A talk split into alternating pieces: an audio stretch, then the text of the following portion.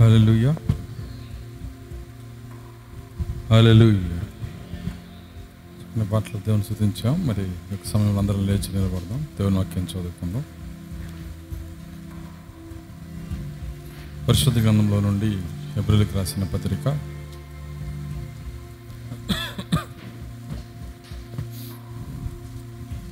ఏప్రిల్కి రాసిన పత్రిక పదకొండో అధ్యాయము. ఒకటో వచ్చి నేను చదువుకుందాం. విశ్వాసం ఉన్నది నిరీక్షించబడి వాటి యొక్క నిజస్వరూపమును అదృశ్యమైనవి ఉన్నవనటుకు రుజువునై ఉన్నది. దానిని బట్టి పెద్దలు సాక్ష్యం పొందిరి. ప్రపంచములు దేవుని వాక్యం వల్ల నిర్మాణమైనవనియు అందును బట్టి దృశ్యమైనది కనబడే పదార్థములచే నిర్మించబడలేదనియు విశ్వాసం చేత గ్రహించుకొంచున్నాము. విశ్వాసం బట్టి హేబేలు కయుని కంటే శ్రేష్టమైన బలి దేవునికి అర్పించను. దేవుడు అతని అర్పణలకు వచ్చి సాక్ష్యం ఇచ్చినప్పుడు అతడు ఆ విశ్వాసం బట్టి నీతిమంతుడని సాక్ష్యం పొందాను. అతడు మృతి నొంది ఆ విశ్వాసము ద్వారా మాట్లాడుచున్నాడు. విశ్వాసం బట్టి హానుకు మరణం చూడకున్నట్లు కొనుకోబడను. అతడు కొనుకోబడక మునుపు దేవునికి ఇష్టమై ఉందని సాక్ష్యం పొందాను. కాగా దేవుడు అతన్ని కొనిపోయిన గనక అతడు కనబడలేదు. విశ్వాసం లేకుండా దేవునికి ఇష్టడై అసాధ్యము. దేవుని వద్దకు వచ్చేవాడు ఆయన ఉన్నాడనియు తన వెతుకు వారికి ఫలం దయచేవాడనియు నమ్మవాలని కదా దేవుడి తన వాక్యం దీవించింది కాక ప్రార్థించుకున్నాం స్తోత్రములు స్తోత్రములు స్తోత్రములు ప్రభు కృపగల తండ్రి మీ స్తోత్రాలు చెల్లిస్తున్నాం. తండ్రి యొక్క బుధవారము నీ పాద సన్నిధిలో చేరి మా ప్రాక్తి చెప్పినట్లుగా వారమునకు మూడు సార్లు ఆయన తండ్రి మేము సమాజంగా కూడాలని ప్రభువ. మేము దాన్ని నెరవేర్చడానికి మీరు ఇచ్చిన కృపను బట్టి వందనాలు చెల్లిస్తున్నాం. నిత్యంగా మూడు సార్లు మేము సమకూడి ప్రభువ. మిమ్మల్ని ఆరాధించే భాగ్యాన్ని మాకు ఇచ్చినందుకు వందనాలు చెల్లిస్తున్నాం మా ఆలోచనలు మా తలంపులు మీరు స్వాధీనపరచుకోరండి. ప్రతి విధమైనటువంటి అపవాది కార్యములను చీకటి శక్తులను అంధకార శక్తులను వాటి ప్రభావములను యేసు క్రీస్తు నామంలో గద్దిస్తున్నాము నాయన. వాటిని దూరపరచండి ప్రభువా. మీకు ఇష్టలుగా జీవించే శక్తి మాకు దయచేయండి. మీ ఆత్మతో మమ్మల్ని నింపండి ప్రభువా. ఓ నన్ను సిలుచాట్ను మరుగు చేయండి. నేను బలహీన నన్ను బలపరిచి మీరే మాట్లాడి మీ నామానికి మహిమ తెచ్చుకోమని యేసుక్రీస్తు నామములో ప్రార్థించి వేడుకొంచున్నాము తండ్రి. ఆమె కూర్చుందాం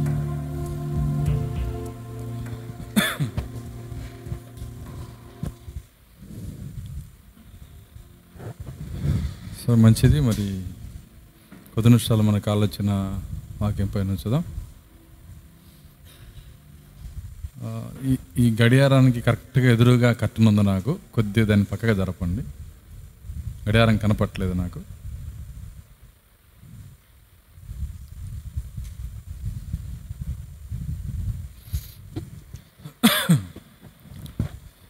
సో మంచిది. మనము గడిచిన వారము కొన్ని కార్యాలు మనం చూసాము మరి విశ్వాసం గురించి యాకోబు ఏ ఏ కార్యములు చెప్పాడో యాకోబు పత్రికలోకి మనం వెళ్ళాము. మరి జ్ఞాపకం ఉందో లేదో నాకు తెలియదు. మరి గడిచిన వారం చెప్పినది మీరు వచ్చేటప్పుడు జస్ట్ ఒక అరగంటన్నా కొద్దిగా దాన్ని మీరు వినొస్తే వస్తే దాని యొక్క కంటిన్యూటీ మనం వినగలుగుతాం. సో యాకోబు పత్రికలో మనం చూసాము విశ్వాసం గురించి. యాకోబు ఏ విధంగా మరి ఆ కార్యాలు చెప్పగలుగుతున్నాడంటే ఏ దేవుని యొక్క నిజమైనటువంటి కుమారుడు వాక్య శరీరము కలిగిన ఏ కుమారుడైనా వాక్యం వద్దకు వచ్చినప్పుడు అది తెరవబడతా ఉంటుంది. ఒక విషయాన్ని మనం గుర్తుంచుకోవాలి. దేవుని వాక్యం వద్దకు వచ్చినప్పుడు ఆ వాక్యము వారికి తెరవబడతా ఉంటుంది. వాక్యంలో వాళ్ళకి సంతోషం వస్తుంది. వాక్యంలో ఆనందం వస్తుంది. వాళ్ళు దాని దానికోసము వాళ్ళు మరి ఏదో డిగ్రీలు పొందాల్సిన అవసరం లేదు లేకపోతే ఏదో మరి ఎక్కడికో పోయి మరి కూర్చొని నేర్చుకోవాల్సిన అవసరం లేదు. కానీ దేవుడు రంగం మీదకి వచ్చినప్పుడు అతి సామాన్యంగా వాక్యాన్ని తెరుస్తాడు ఆయన. అయితే ఆ వాక్యము తెరుచుట ఎవరిలో ఉందో అదే కుమారత్వం. దేవుని పిల్లలకు ఉన్న గొప్ప గుణలక్షణం అది.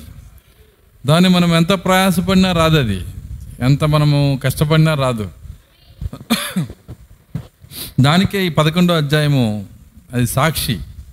ఈ కార్యం అంతటికి కూడా ఈ హెబ్రి పదకొండు ఒక సాక్షి అధ్యాయం అన్నమాట. అంటే అందరూ ఉన్న విధానం వేరు. ఈ పదకొండో అధ్యాయంలో ఉన్నవారు ప్రత్యేకంగా ఉన్నారు ఇక్కడ.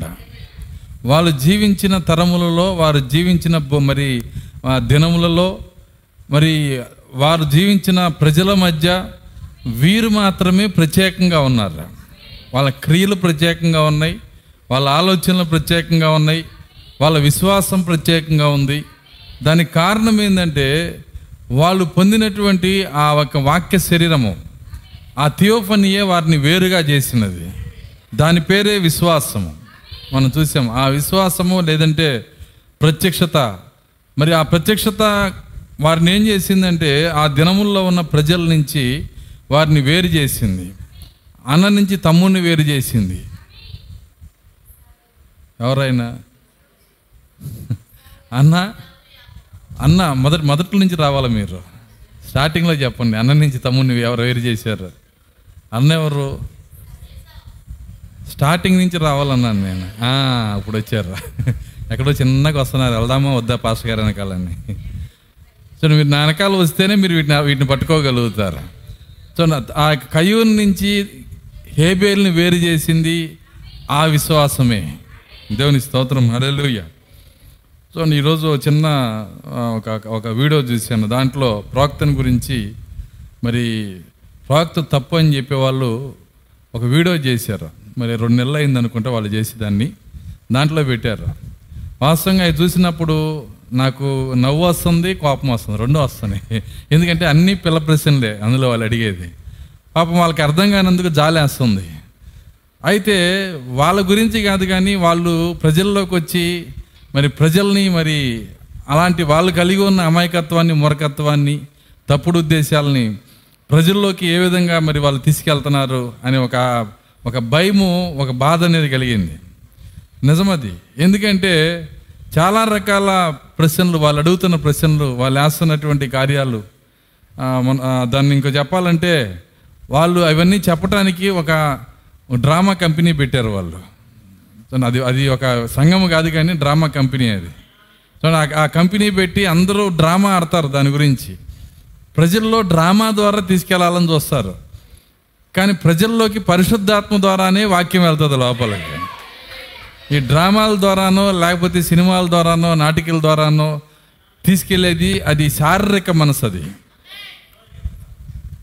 ఒకవేళ ఇంత జ్ఞానం దేవునికి లేక పరిశుద్ధాత్మను పంపించాడు. అర్థమవుతుందా? నేనేమనుకుంటున్నానంటే ఈ రకంగా కాసి నాలుగు డ్రా నాలుగు డ్రామా కంపెనీలు దాపిస్తే అందరూ తెలుసుకుంటారు కదా అనే జ్ఞానం దేవునికి లేక వాక్య వాక్యం యొక్క బయలుపాటుని ఇవ్వటానికి ఆయన ఏం చేశాడంటే పరిశుద్ధాత్మను పంపించాడు. అంతేనా? సో దేవుని యొక్క మార్గం ఎప్పుడు పరిపూర్ణమైంది?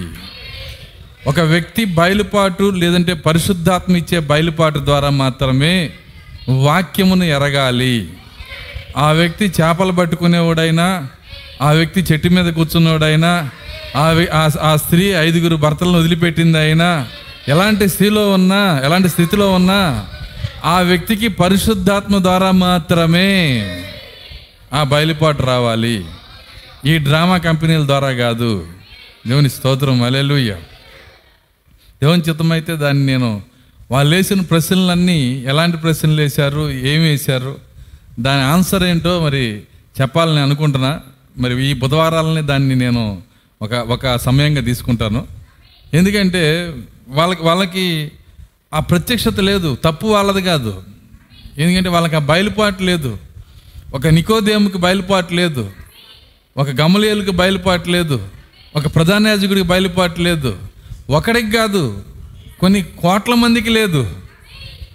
వింటున్నారా? ఎవరికి లేదు? ఆ ఆ బైబిల్ని అవపాసనం పోసుకున్న వాళ్ళకే లేదు మన భాషలో. అవపాసనం అంటే దాని గురించి ఏ టు జెడ్ తెలుసుకున్న వాళ్ళకే అదేంటో వాళ్ళకి తెలియదు. కొన్ని పదాలు అయితే వాళ్ళ సొంత దేవుని వాళ్ళు గుర్తుపట్టలేకపోయారు. వాళ్ళు నిరంతరం చదివిన వాక్యాన్ని వాళ్ళు గుర్తుపట్టలేకపోయారు. కారణం ఏంటంటే ఎంత చదివాము ఎంత నేర్చుకున్నామో ఎంత మనకి తెలుసు అనేది కానే కాదు. దేవుని పాదాల దగ్గర కూర్చొని దేవుడు బయలుపాటిస్తేనే దాన్ని మనం పట్టుకోగలుగుతాం. లేదంటే ఆ కార్యాలు దేవుని కార్యాలు మనల్ని దాటి వెళ్ళిపోతాయి. కాబట్టి ఆ రోజు ఒక ఇజ్రాయెల్ జాతే దాన్ని పోగొట్టుకుంటే ఈ చిన్న డ్రామా కంపెనీ అంతా పోగొట్టుకోవటానికి అర్థమవుతుంది. కాబట్టి ఎవరైనా పోగొట్టుకోవచ్చు. అయితే దానికి యాకోబు ఏమంటాడంటే దాన్ని పట్టుకోవాలంటే ఇప్పుడు యాకోబుకి వద్దాం. ఒక మాట అంటాడు.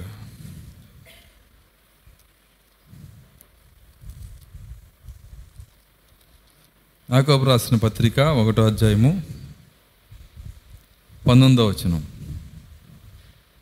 నా ప్రియ సహోదరులారా మీరు ఈ సంగతి ఎరుగుదురు కనుక ఇరవై నుంచి చూద్దాం డైరెక్ట్గా వెళ్ళిపోవచ్చు. ఎందుకనగా నరుని కోపము. దేవుని నీతిని నెరవేర్చదు. ఎందుకనగా నరుని కోపము దేవుని నీతిని నెరవేర్చదు. ఇప్పుడు వాళ్ళు ఎందుకు డ్రామా కంపెనీ పెట్టారంటే వాళ్ళ కోపం వచ్చి. తర్వాత. అందుచేత అందుచేత సమస్త కల్మషమును విర్రవీగుచున్న దుష్టత్వమును మాని అందుచేత సమస్త కల్ముషమును విర్రవీగుచున్న దుష్టత్వమును మాని లోపల నాటబడి లోపల నాటబడి మీ ఆత్మలను రక్షించుటకు మీ ఆత్మలను రక్షించుటకు శక్తిగల వాక్యమును శక్తిగల వాక్యమును సాత్వికంతో అంగీకరించుడి. జ్ఞానముతో అంగీకరించుడి. ఎట్లా అంగీకరించాలంట? సాత్వికం. సాత్వికత్వము లేకుండా అడ్డుపడే కార్యాలేంటో ముందు కోట్ చేశాడు. ఏది ఏం చేశాడు ఆయన? అందుచేత సమస్త కల్ముషం మొట్టమొదట కల్ముషం ఉంటుంది వారి లోపల. రెండు విర్రవీగుచున్న దుష్టత్వం మామూలు దుష్టత్వం కాదు ఇది. దీనికి ఉన్న లక్షణం ఏంటంటే విర్రవేగటం. అంటే అర్థమైందంటే ఎవరికి ఏం తెలియదు నాకే తెలుసు జడ్జిమెంట్ నేను చేస్తాను. సో ఇది ఇది కొద్దిగా తెలుసుకున్న వాళ్ళకే కాదండి. ఏమీ తెలియని వాళ్ళలో కూడా ఈ లక్షణం ఉంటుంది. నేను దాన్ని పరిశీలన చేసినప్పుడు ఆయన ఆయన సొలోమాన్ అంటాడు కదా నేను సమస్తమును పరిశీలన చేశానని. నేను ఆ విధంగా పరిశీలన చేసినప్పుడు ప్రజల్లో ఉన్న లక్షణం ఏంటంటే చూడండి ఈ విర్రవీగే ఈ యొక్క లక్షణము నాకే తెలుసు లేదంటే దుష్ట మరి దాన్ని జడ్జిమెంట్ చేసే లక్షణం అనేది ఏమి తెలియని వాళ్ళకు కూడా ఉంటుంది. నేను చెప్పాను ఒకసారి ఈ వర్తమానం గురించి చెప్తుంటే ఒక ఆమె చుట్ట తాగుతూ ఉంది ముసలామని. ఆ ముసలామ పైకి లేచి మీ దొంగపోదా ఈ అబద్ధ ప్రవక్త అని ఆమె చెబుతుంది. సో ఆమె చుట్ట తాగుతుంది. ఆమె ఒక ముసలామ ఆమె ఏం చదువుకోలేదు కానీ ఆమె జడ్జిమెంట్ చేస్తుంది. అంటే అర్థమైందంటే ఈ జడ్జిమెంట్ చేసే శక్తి అనేది ప్రతి ఒక్కరిలో ఉంటుంది. అయితే మనము బైబిల్ ఏమంటుందంటే నువ్వు జడ్జిమెంట్ చేయమాక నువ్వు తీర్పు తీర్చమాక నువ్వు సమస్తమును పరిశీలించు సాత్వికత్వంతో వాక్యము దగ్గరికి వెళ్ళు. ఇది ఒక రక్షించబడే యొక్క విశ్వాస యొక్క లక్షణం. నువ్వు వాక్యం దగ్గరికి ముందుకు రావాలంటే నీకు కావలసిన కార్యం ఏంటంటే మొదట సాత్వికత్వము కావాలి. వాక్యమును అంగీకరించే సాత్వికత్వము నిదానించి చూసే సాత్వికత్వము. ఒక అర్థం కాని వర్తమానం చెబితే పేతురు అక్కడ ఉన్నటువంటి శిష్యులు పదకొండు మంది సాత్వికత్వంతో కూర్చున్నారు? ఆమెను చెప్పగలరా? వాళ్ళకి అర్థం కాల కానీ వాళ్ళని ఏది అక్కడ కూర్చోబెట్టిందంటే వాళ్ళకున్న సాత్వికత్వమే. పేతురు సాత్వికుడేం కాదు. అర్థమవుతుందా? కానీ ఎందుకు కూర్చున్నాడంటే వాక్యము నిమిత్తం కూర్చున్నాడు అక్కడ. ఏదో ఉంది. ఏదో ఒక రోజు నాకు ఈ వాక్యం బయలుపరచబడుతుంది అని. అప్పుడు దుడుకు పేతుల్ని అలా కూర్చోబెడితే ఎన్నిక? ఈరోజు ఎంతమందిని కూర్చోబెట్టాలి ఆ విధంగా? దేవుని స్తోత్రం. అలెలుయ్య సో అయితే అక్కడ వాళ్ళు మిగిలిన వాళ్ళైతే సాత్వికత్వం లేదు. ఇంకెన్నడూ యేసు దగ్గరికి రాలేదని రాస్తుంది ఇంకెన్నడూ ఆయన దగ్గరికి రాలా? యోహాన్ స్వార్త ఆరు అరవై ఆరులో వాళ్ళు మూ ఆరు మూడార్లు ముద్ర ముద్రేసుకుని వెళ్ళిపోయారు వాళ్ళంతా. కారణం ఏంటంటే వాళ్ళకి దుడుకుతనం ఉంది వాళ్ళ కోపం ఉంది కల్మషత్వం ఉంది విర్రవీగుతున్నటువంటి కార్యాలు వారి లోపల ఉన్నాయి కనుక వాక్యము దగ్గర వాక్యమును సమీపించే విధానం వాళ్ళకి తెలియలేదు. ఈరోజు ఉన్న సమస్య అదే డ్రామా కంపెనీకి. వింటున్నారా? వాళ్ళకున్న సమస్య ఏంటంటే వాళ్ళని గమనించింది నాకు అర్థమైంది ఏంటంటే ఏ డినామినేషన్లో ఉన్న వాళ్ళకి ఏమి తెలియదు నాకు ఒక్కడికే బాగా తెలిసింది అనేది ఆ యొక్క ఆ యొక్క తీసిన వాళ్ళ మైండ్లో ఉన్న కార్యం. తీరా ఏం తెలుసు అని చూస్తే ఏం తెలియదు మళ్ళీ. ఎందుకంటే ఒక వాక్యం ముందుకు వస్తే వాక్యం ముందు నిలబడితే అదేంటో మన వాళ్ళకి అర్థమవుతుంది. నిజంగా వర్తమానం నమ్మిన ఒక్క విశ్వాసి ముందు నిలబడినా పాస్టర్ దాకా అవసరంలా? ఒక్క విశ్వాసి ముందు నిలబడినా ఆ వర్తమానం ఏంటో వాళ్ళకి అర్థమవుతుంది. కానీ వాళ్ళు ఏం చేశారంటే వినేవాళ్ళు వాళ్ళోళ్ళే చెప్పేవాళ్ళు వాళ్ళే కనుక వాళ్ళు చెప్పిన స్క్రిప్ట్ ప్రకారం వాళ్ళు ఏం చేశారంటే ఒక డ్రామా ఆడేశారు. దాన్ని బట్టి వినేవాడు ఈజీగా నోరు తెరుస్తాడు వాళ్ళు చెబుతుంటే. ఎందుకని? డబ్బులు ఇచ్చారు కదా. డ్రామా ఆడటానికి. కాబట్టి వినేవాడు ఓడిపోయినట్టుగా చూపిస్తారు. కనీసము సంవత్సరం రోజులు వచ్చిన వర్తమాన విశ్వాసిని వాళ్ళ ముందు పెట్టి డిబేట్ చేసినా వాళ్ళు పిచ్చిపట్టి పరిగెత్తేవాళ్ళు. ఈ వర్తమానానికి ఉన్న శక్తి అట్లాంటిది. దేవుని స్తోత్రం అలెల్లు సో మాలాంటి పాస్టర్ల దాకా కూడా అవసరంలా. ఒక సంవత్సరం రోజులు వచ్చిన విశ్వాసిని ముందు కూర్చోబెట్టినా ఆ డిబేట్ని వాళ్ళు కనుక పెట్టుంటే అంత పెట్టే అంత ధైర్యం కూడా వాళ్ళకు ఉండేది కాదు. ఎందుకంటే ఆ వ్యక్తి బయలుపాడుతూ అలాగే నిలబడతాడు అక్కడ. అయితే వాళ్ళకున్న సమస్య ఏంటంటే వాక్యం యొద్దకు సాత్వికత్వంతో వాళ్ళు రాలేకపోతున్నారు. అయితే ఎవరు ఆ విధంగా వస్తారంటే మెయిన్ సమస్య ఏంటంటే సమస్య సాత్వికత్వం కూడా కాదు. సమస్య సాత్వికత్వం కూడా కాదు. ఏంటి సమస్య అంటే వాళ్ళకి వాక్య శరీరం లేకపోబట్టే థియోఫని లేకపోబట్టే దానివల్లనే వాక్య ప్రత్యక్షత వారికి లేదు. సో ఇక్కడ ఆయన ఈ కార్యాలు మాట్లాడేటప్పుడు ఒక కార్యం చెప్తాడు. పద్దెనిమిది ఒకటి పద్దెనిమిది. ఆయన తాను సృష్టించిన వాటిలో. మనము ప్రథమ ఫలంగా ఉండునట్లు ఆయన తాను సృష్టించిన వాటిలో మనము ప్రథమ ఫలముగా ఉండునట్లు సత్యవాక్యము వలన సత్యవాక్యం వలన మనల్ని తన సంకల్ప ప్రకారం కనెను. మనలను తన సంకల్ప ప్రకారము కనెను. ఆయన యాకోబు ఏం మాట్లాడుతున్నాడో ఈ లేఖనాన్ని పరిశీలన చేస్తే మనకు అర్థమవుతుంది. ఆయన తాను సృష్టించిన వాటిలో మనము ప్రథమ ఫలముగా ఉండునట్లు. వింటున్నారా? దేవుడు సృష్టించాడంట. సృష్టించిన దాంట్లో ప్రథమ ఫలం ఎవరు? ముందు పుట్టిన వాళ్ళు ఎవరు? వింటున్నారా? మీరు చూడండి దేవుడు మొదటి రోజు ఏం చేశాడు? రెండో రోజు ఏం చేశాడు? మూడో రోజు ఏం చేశాడు?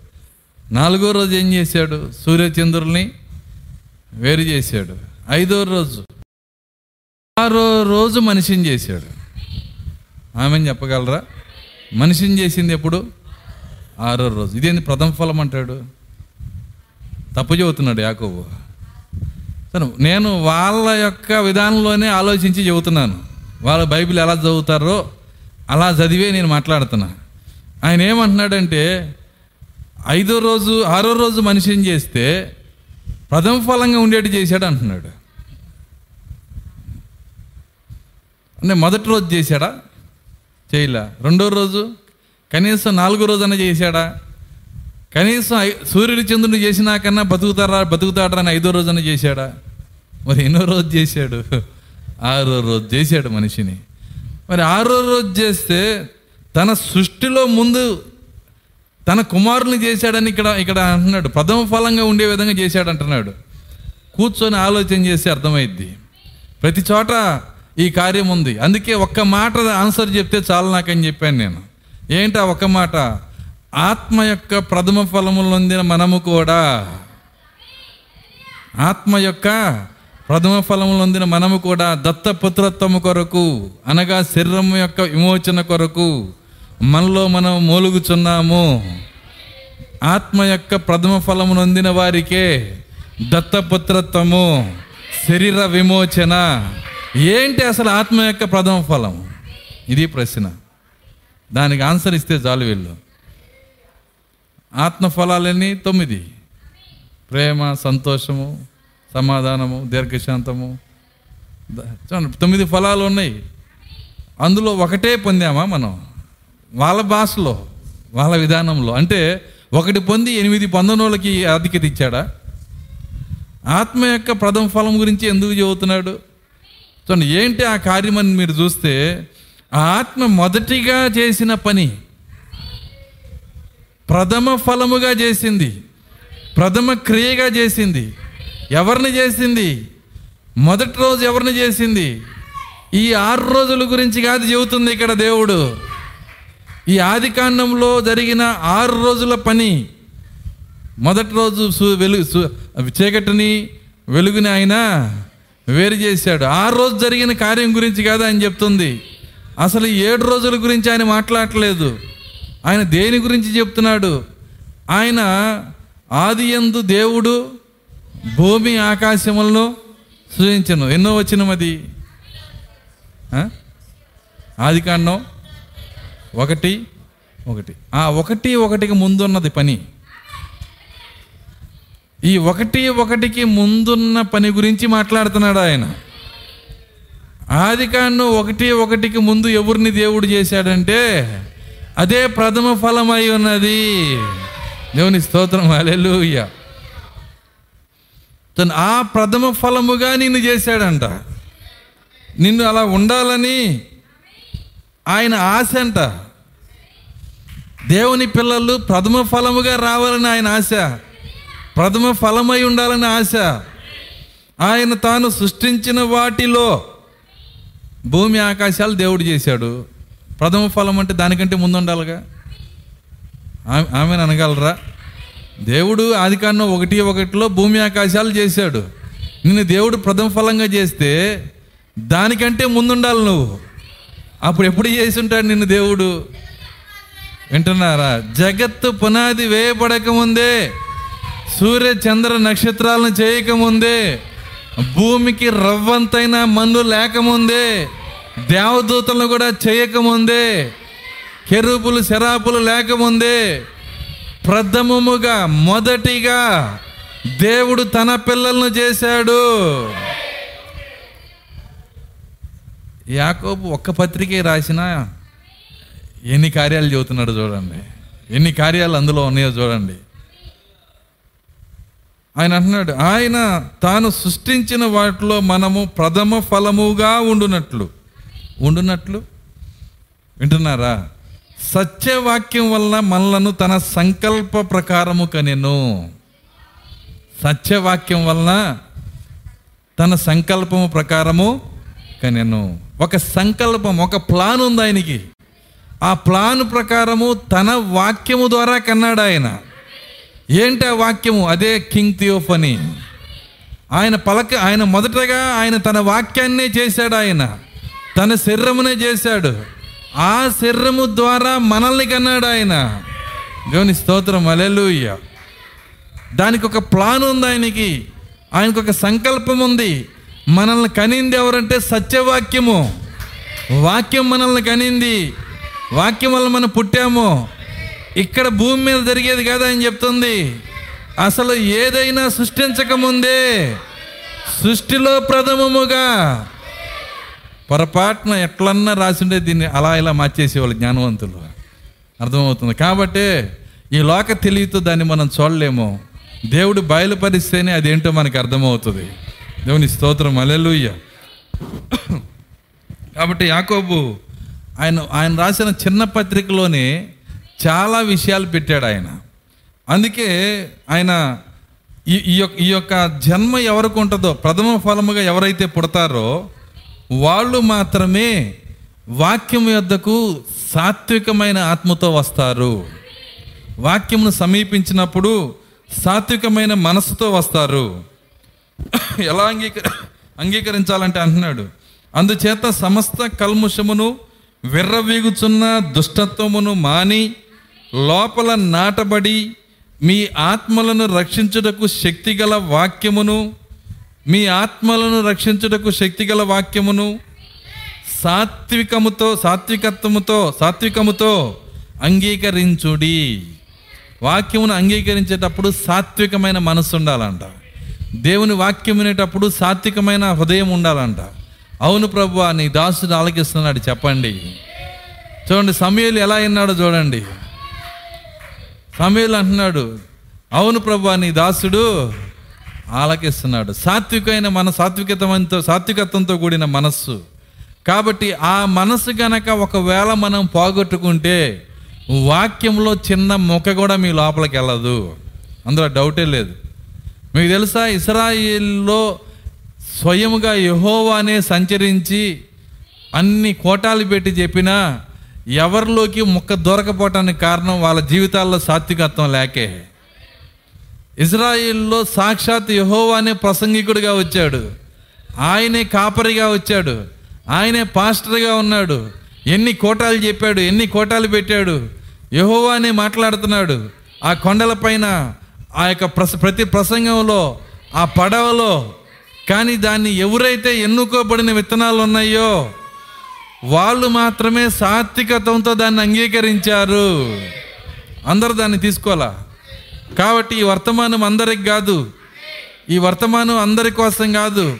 మొట్టమొదటి డ్రామా కంపెనీకి తెలియంది అంటే ఏంటంటే ఈ వర్తమానం క్రైస్తవులందరికీ కాదు.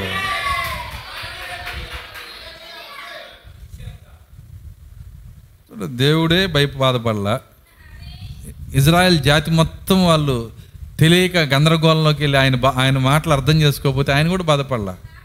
పదకొండు మందితో అంటున్నాడు మీరు కూడా పోవాలనుకుంటున్నారా? పొండి అన్నాడు ఆయన. మీరు కూడా వెళ్ళాలనుకుంటే వెళ్ళండి. ఆయనే బాధపడలా. కాబట్టి ఈ వర్తమానము అందరికీ కాదు. ఈ వర్తమానము తీసుకోవటానికి దేవుడు సాత్వికమైన హృదయము ఎన్నుకోబడిన వారికి మాత్రమే ఇచ్చాడు. వాళ్ళు సొంత మనసు పెట్టరు అక్కడ. వాళ్ళకి వాక్యము తెరవబడుతుంది. వాళ్ళకి వాక్యం చదువుతున్నప్పుడే తెరవబడుతుంది. రాత్రి కుటుంబ ప్రార్థనలో బైబిల్ చదువుతూ ఉన్నాం. అందులో సామెతల భాగం వచ్చింది. అందులో చదువుతున్నాం ఒక అధ్యాయం ఒక చిన్న మాట చదువుతూ ఉన్నారు. దన్మని దాంట్లో ఒక విషయం నాకు అర్థమైపోయింది. ఏమంటున్నాడంటే నీతిమంతుడు ఏడు సార్లు పడ్డా లెగుస్తాడని. నీతిమంతుడు ఏడు సార్లు పడ్డా లెగుస్తాడు. వెంటనే వాక్యం అది అలా తెలుసుకుంటుంది. ప్రభు ఏముంది లోపలని చూశాను? అప్పుడు అంటున్నాడు నీతిమంతుడు ఎవరు? అంటున్నాడు దేవుడు. నీతిమంతుడు ఎవరు? నీతిమంతుడు లేడు ఒకళ్ళు లేడు. మరి ఆ నీతిమంతుడు ఎవరు? నువ్వు చెప్పుకుపోతే అది లోకంలో ఉన్న నీతిమంతులాగే కనబడుతుంది. కానీ వాక్యంలో వాక్యం ఉంది. దేవుని స్తోత్రం అలెలుయ్య నీతిమంతుడు ఎవరు? ప్రభు అయిన యేసుక్రీస్తు. ఆశీర్వదించబడినవాడు ఎవరు? ప్రభు అయిన యేసుక్రీస్తు. మీకు తెలుసా? ప్రవక్త ప్రార్థన చేసేటప్పుడు ఆశీర్వదించబడిన ప్రభువా అని ప్రార్థన చేస్తాడు. మనం ఎప్పుడైనా చేసామట ఆశీర్వదించబడిన ప్రభువా. మన దీ నీ నామం దీవించబడుగాక ఇంతకీ ఆశీర్వదించబడిన ప్రభు ఎవరు? ఇదొక మిస్టరీ ఇదొక మర్మము. ఆయన ప్రార్థన చేస్తున్నాడంటే దాంట్లో ఒక కార్యం ఉంటుంది. ఏంటి ఆశీర్వదించబడిన ప్రభు? అక్కడ ఉన్నటువంటి మరి ఇజ్రాయెల్ జాతి అనుకుంది మా తండ్రి అబ్రహాము మా తండ్రి ఇసాకుని బలిచ్చేటప్పుడు పరలోకం నుంచి దూత కత్తిని దించమని చెప్పి ఆయన ఇచ్చిన వాగ్దానం ఏంటంటే ఆయన అంటున్నాడు నీ సంతానము నేను ఆశీర్వదిస్తున్నానని చెప్పాడు. ఆ సంతానం నేనగాక ఇంకెవరని సిగ్గుపడుతున్నారు. అర్థమవుతుందా? ఇజ్రాయెల్ ఏం చేస్తున్నారంటే ఆ సంతానం నేనే అని అనుకున్నారు వాళ్ళు. అందుకే వాళ్ళు ధైర్యం వాళ్ళకి వాళ్ళకి వాళ్ళకి గర్వం. మనం అంటాం కదా మన మనకు ఒక ప- ఒక ఒక పద్యం కూడా ఉంటుంది. నేను నేను దీనికి అతిశయపడుతున్నానని గర్వం వాళ్ళకి అతిశయము. ఏంటి అతిశయము? ఏంటి ఆ గర్వము? మీరు చూడండి మా దీవించబడింది ఎవరో కాదు అబ్రహాం సంతానమే. అప్పుడు ఒక ఆయన వచ్చాడు రంగం మీదకి. ఆయన పేరు పౌలు గారు. ఆయన ఏమంటున్నాడంటే సంతానము నకు అన్నాడా సంతానము లకు అన్నాడా అన్నాడు. వాళ్ళు తలగీరుకొని దాంట్లో పెద్ద తేడా ఉందండి నా లానే కదా అన్నాడు. ఆ ఒక్క అక్షరంలోనే మీరు ఎగిరిపోయారు అన్నాడు ఆయన. ఇజ్రాయెల్ జాతి మొత్తం ఎగిరిపోయింది ఆయన సంతానము నకు అన్నాడండి అన్నాడు. లకు అంటే ఎక్కువ బహువచనం. అనేక మందికి. నకు అంటే ఒకడే. అప్పుడు అబ్రహాము దగ్గర దేవుడిచ్చిన ఆశీర్వాదము ఒక్కడికే ఇచ్చాడు. మీ అందరికి కాదు. ఎవరు ఆ సంతానము? ఎవరా కుమారుడు? ఆశీర్వదించబడిన కుమారుడు ఎవరు? అర్థమవుతుందా? మీరు కాదు. మా ప్రభు అయిన యేసుక్రీస్తు. దేవుని స్తోత్రం అలేలుయ్య అబ్రహాము ఆశీర్వాదము పొందుకున్న ఒకే ఒక కుమారుడు ప్రభు అయిన యేసుక్రీస్తు. అందుకు ప్రవక్త ప్రార్థన చేస్తున్నాడు. ఓ దీవించబడిన ప్రభువా ఆయనే దీవించేవాడు. మళ్ళీ దీవించబడిన ప్రభు ఏంటి? అదొక మర్మం. అర్థమవుతుందా? ఇవన్నీ కూడా మీరు అర్థం చేసుకోవాలంటే దేవుడు మీ హృదయాలను తెరవాలి. లేదంటే భూ సంబంధమైన మర్మాలు మాత్రం మీకు తెరవబడతాయి. ఏంటి భూ సంబంధమైన మర్మం? నెక్స్ట్ ఏ పార్టీ గెలిచిద్ది? అర్థమవుతుందా? లేదంటే మన చుట్టూ ఉన్న చుట్టాల్లో ఏం జరుగుతుంది? వాము అందుకే వాళ్ళు అలా మాట్లాడారు. దీని వెనకాల ఎంత ఉందో ఇది తెలుసుకుంటా ఉంటారు. కానీ వాక్యం ఉండదు. వాక్యం ఎవరికి తెరవబడుతుందంటే వాక్యానికి మాత్రమే. దేవుని స్తోత్రం. అలెలుయ్య నువ్వు వాక్యం అయితేనే దీనిపైన దృష్టి పెడతావు. అప్పుడే పరిశుద్ధాత్మ నీకు వాక్యాన్ని తెరుస్తాడు ఆయన. కాబట్టి ఆయన దీవించబడిన ప్రభు ఆయన. నేను ఇందాక ఒక ప్రశ్న వేశాను. ఆయనే దీవించేవాడు మళ్ళా దీవించబడిన ప్రభువుగా ఆయన ఉండటమేంటి దీవించబడిన వ్యక్తిగా ఉండటమేంటి అంటే ఆయన యహోవాగా రాలేదు దీవించే తండ్రిగా రాలేదు ఆయన కుమారుడుగా వచ్చాడు ఒక అబ్రహాము సంతానముగా వచ్చాడు. దేవుని స్తోత్రం. ఆ అబ్రహాము సంతానముగా వచ్చాడు కాబట్టే ఆ అబ్రహాము సంతానము ఎలాంటి సంతానము? దానికే హెబ్రి పత్రికలోనే చెప్తాడు. హెబ్రి పత్రిక ఒకసారి చూద్దాము.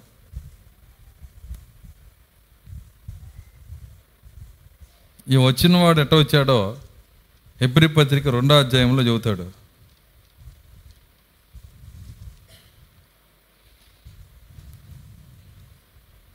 ఒకటి ఐదు నుంచి చదువుతాం.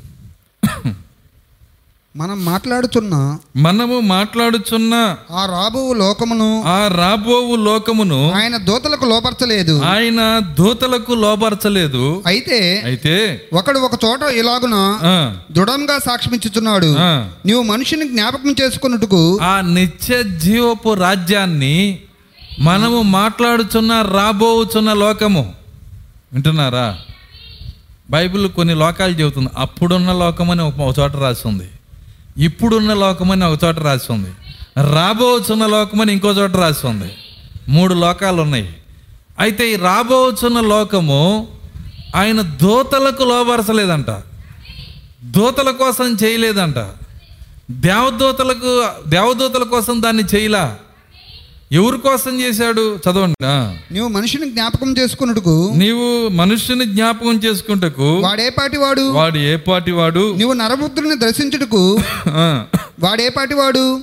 నువ్వు దేవదూతల కంటే నీవు దేవదూతల కంటే వానిని కొంచెం తక్కువనిగా చేసిదివి వానిని కొద్దిగా తక్కువ వానిగా చేసితివి. ఎవరిని? మనిషి కాదది ప్రభు అయిన యేసుక్రీస్తు. ఈ టాపిక్ యేసుక్రీస్తు గురించి మాట్లాడుతుంది. లేదంటే మనిషి అనుకుంటారు మీరు.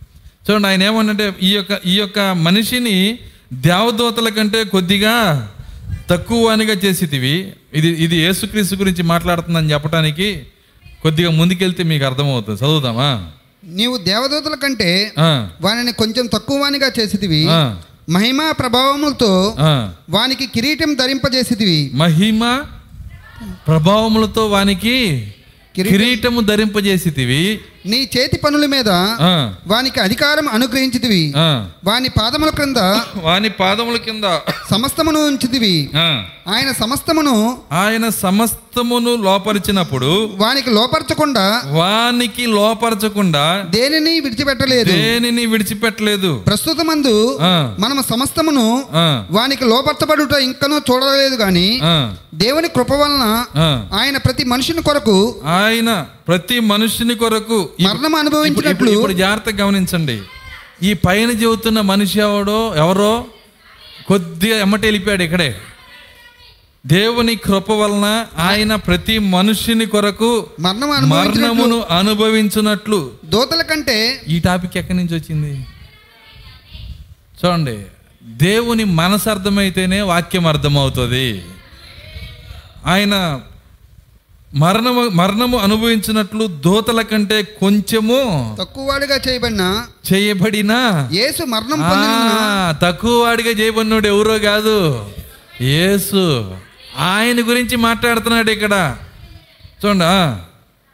యేసు మరణం పొందిన పొందినందున యేసు మరణము పొందినందున మహిమా ప్రభావములతో మహిమ ప్రభావములతో కిరీటం ధరించిన వానిగా ఆయనను చూచుచున్నాము. అది ఈ మహిమ ఎవరిది ప్రభావం ఎవరిది? మనిషి గురించి కాదు ఇది. ప్రభు అయిన యేసుక్రీస్తు గురించి చెబుతుంది ఇది. ఆయన అన్నాడు మహిమ ప్రభావములతో కిరీటము ధరించిన వాణిగా ఆయనను చూచుచున్నాము. ఎలా చూస్తున్నావు? విశ్వాసంతో చూస్తున్నావు. ఇది యహోవా కాదండి. జాగ్రత్తగా పట్టుకోవాలి ఈ కార్యాన్ని. యహోవాగా ఆయన వచ్చి ఉంటే ఒకవేళ దేవుడు దేవుడుగా ఆయన తన తన స్థానముతో ఆయన వచ్చి ఉంటే వింటున్నారా? పర్వతాలు కరిగిపోతాయి. భూకంపంతో భూమి చూడండి కదిలిపోయిద్ది. అంతరిక్షం యొక్క పునాదులు కూడా వణుకుతాయి అంట మహిమ గల రాజు వచ్చినప్పుడు. యహోవాగా ఆయన రాలేదు. ఆయన వచ్చి ఉంటే ఏ దయ్యము కూడా ఆయన శోధించగలిగేది కాదు. యహోవగా గుర్తుపట్టి ఉంటే లూసిఫర్ ఏమనేవాడు? సాష్టాంగపడి నిన్ను నిన్ను శోధించేది ఏందయ్యా? నువ్వే అందరిని శోధిస్తావు అవసరమైతే. అర్థమవుతుందా? సాష్టాంగపడి అక్కడి నుంచి వెళ్ళిపోయి ఉండేవాడు. కానీ ఇక్కడ ఆయన యహోవాగా రాలేదు. దేవదూతల కంటే కొద్దిగా తక్కువ వాడిగా వచ్చాడు ఆయన. ఇంకా ముందుకెళ్తే మీకు ఎబ్రి పత్రికలో చెప్తాడు అక్కడ. తర్వాత. ఎవరి నిమిత్తము సమస్తమును ఉన్నవో? ఎవని నిమిత్తము సమస్తం ఉన్నవో? ఎవరి వలన సమస్తమును కలుగుచున్నవో? ఇంతకీ ఈ దేవదూతల కన్నా తక్కువ వాడిగా చేయబడిన ఈ మనిషి ఎలాంటి వాడు చెబుతున్నాడు. ఎవని నిమిత్తము? సమస్తమును ఈ మనిషి నిమిత్తమే సమస్తం ఉన్నాయంట. ఎవరా మనిషి? ప్రభు అయిన యేసుక్రీస్తు. ఆయన ఎవరి నిమిత్తము సమస్తం ఉన్నాయో ఎవరి ఎవని వలన. సమస్తము కలుగుచున్నవో?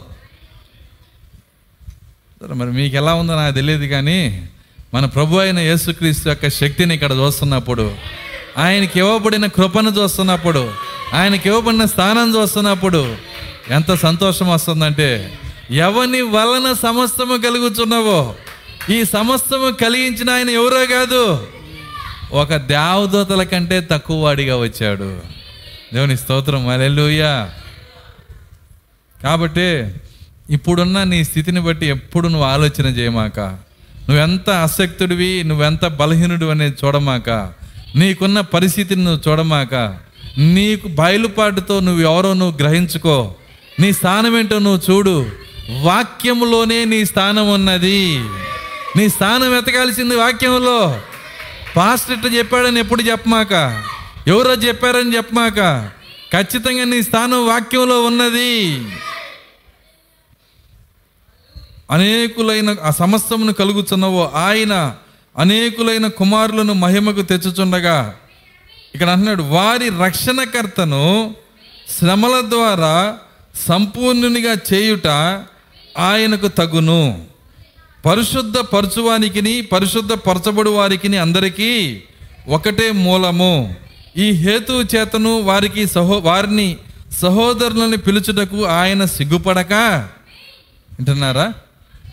మీకు తెలుసా మనం దేవుని సహోదరులమని?